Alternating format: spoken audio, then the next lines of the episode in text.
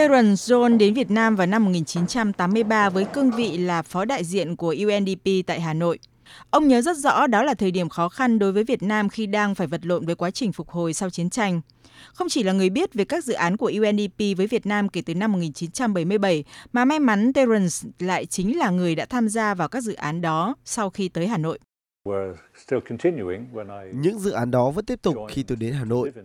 Vì thế tôi hiểu khá rõ về 10 năm đầu trong lịch sử hợp tác giữa UNDP và chính phủ Việt Nam. Trong 10 năm đầu tiên, chương trình của Liên Hợp Quốc tập trung vào việc giúp chính phủ Việt Nam thiết lập và tái thiết những thể chế để hỗ trợ phát triển trong các lĩnh vực như nghiên cứu nông nghiệp, bảo vệ thực vật, thú y, xây dựng. Các chương trình của Liên Hợp Quốc nhằm xây dựng nền tảng cho việc phát triển kinh tế, định hướng xã hội chủ nghĩa. Ông cũng là nhân chứng về công cuộc đổi mới của Việt Nam sau năm 1986. Theo ông, đây là giai đoạn Việt Nam nhận được sự hỗ trợ lớn nhất từ Liên Hợp Quốc để đổi mới tư duy, phương thức quản lý và điều hành nền kinh tế, nhưng cũng là khoảng thời gian khó khăn cho người dân và chính phủ Việt Nam để đáp ứng các nhu cầu về giáo dục, y tế và lương thực các chính sách bao vây cấm vận của Mỹ đã khiến cho sự hỗ trợ của thế giới đối với Việt Nam gặp rất nhiều khó khăn. Nhớ về thời điểm đó, ông Kamal Manhotra, điều phối viên Liên Hợp Quốc tại Việt Nam cho biết.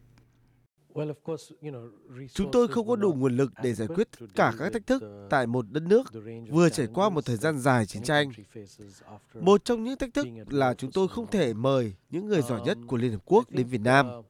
Trường UNIT đã được thành lập tại Việt Nam vào cuối những năm 1980 để giải quyết những vấn đề đó.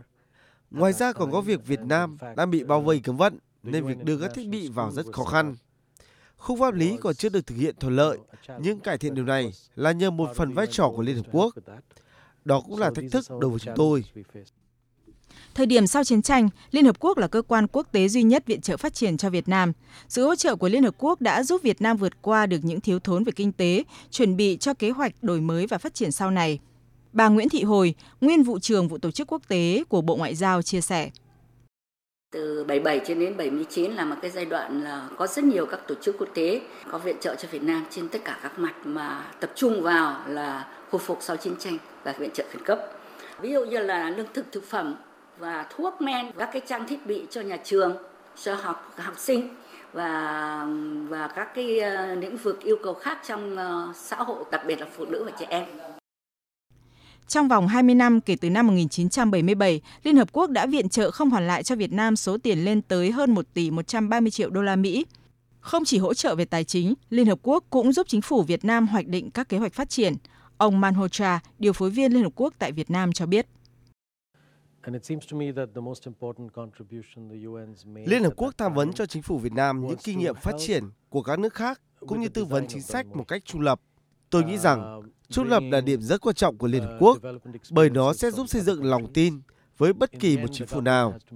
Liên Hợp Quốc thời điểm đó đã rất trung lập khi đưa ra những kinh nghiệm và thực tiễn của các nước khác vào Việt Nam. Liên Hợp Quốc đã giúp Việt Nam nhìn ra tính hiệu quả của các lựa chọn và tư vấn cho chính phủ Việt Nam thực hiện. Trong vòng 20 năm trở lại đây, Liên Hợp Quốc luôn dành ưu tiên thúc đẩy cải cách, xóa đói giảm nghèo và phát triển bền vững tại Việt Nam. Điển hình là việc Việt Nam triển khai chương trình 135 ở khu vực miền núi, vùng sâu, vùng xa đặc biệt khó khăn, lồng ghép với việc thực hiện các mục tiêu thiên niên kỷ, Liên Hợp Quốc đã cùng Việt Nam xây dựng sáng kiến thống nhất hành động một Liên Hợp Quốc. Việt Nam trở thành quốc gia đầu tiên trên thế giới triển khai thành công sáng kiến này và trở thành hình mẫu của Liên Hợp Quốc. Sự hợp tác giữa Việt Nam và Liên Hợp Quốc là một ví dụ điển hình về hợp tác phát triển giữa các nước thành viên Liên Hợp Quốc cũng như về vai trò của Liên Hợp Quốc trong việc thúc đẩy hợp tác quốc tế nhằm giải quyết các vấn đề kinh tế, xã hội, văn hóa và nhân đạo. Từ sự hỗ trợ của Liên Hợp Quốc, Việt Nam đã từng bước xây dựng mô hình phát triển kinh tế với năng suất và sức cạnh tranh hơn trong bối cảnh động lực tăng trưởng đang chậm lại. Như cựu Tổng thư ký Liên Hợp Quốc Ban Ki-moon đã từng nói, Việt Nam đang cho cả thế giới thấy bài học về việc vượt qua mất mát trong chiến tranh để hướng tới một hiện tại và một tương lai tốt đẹp.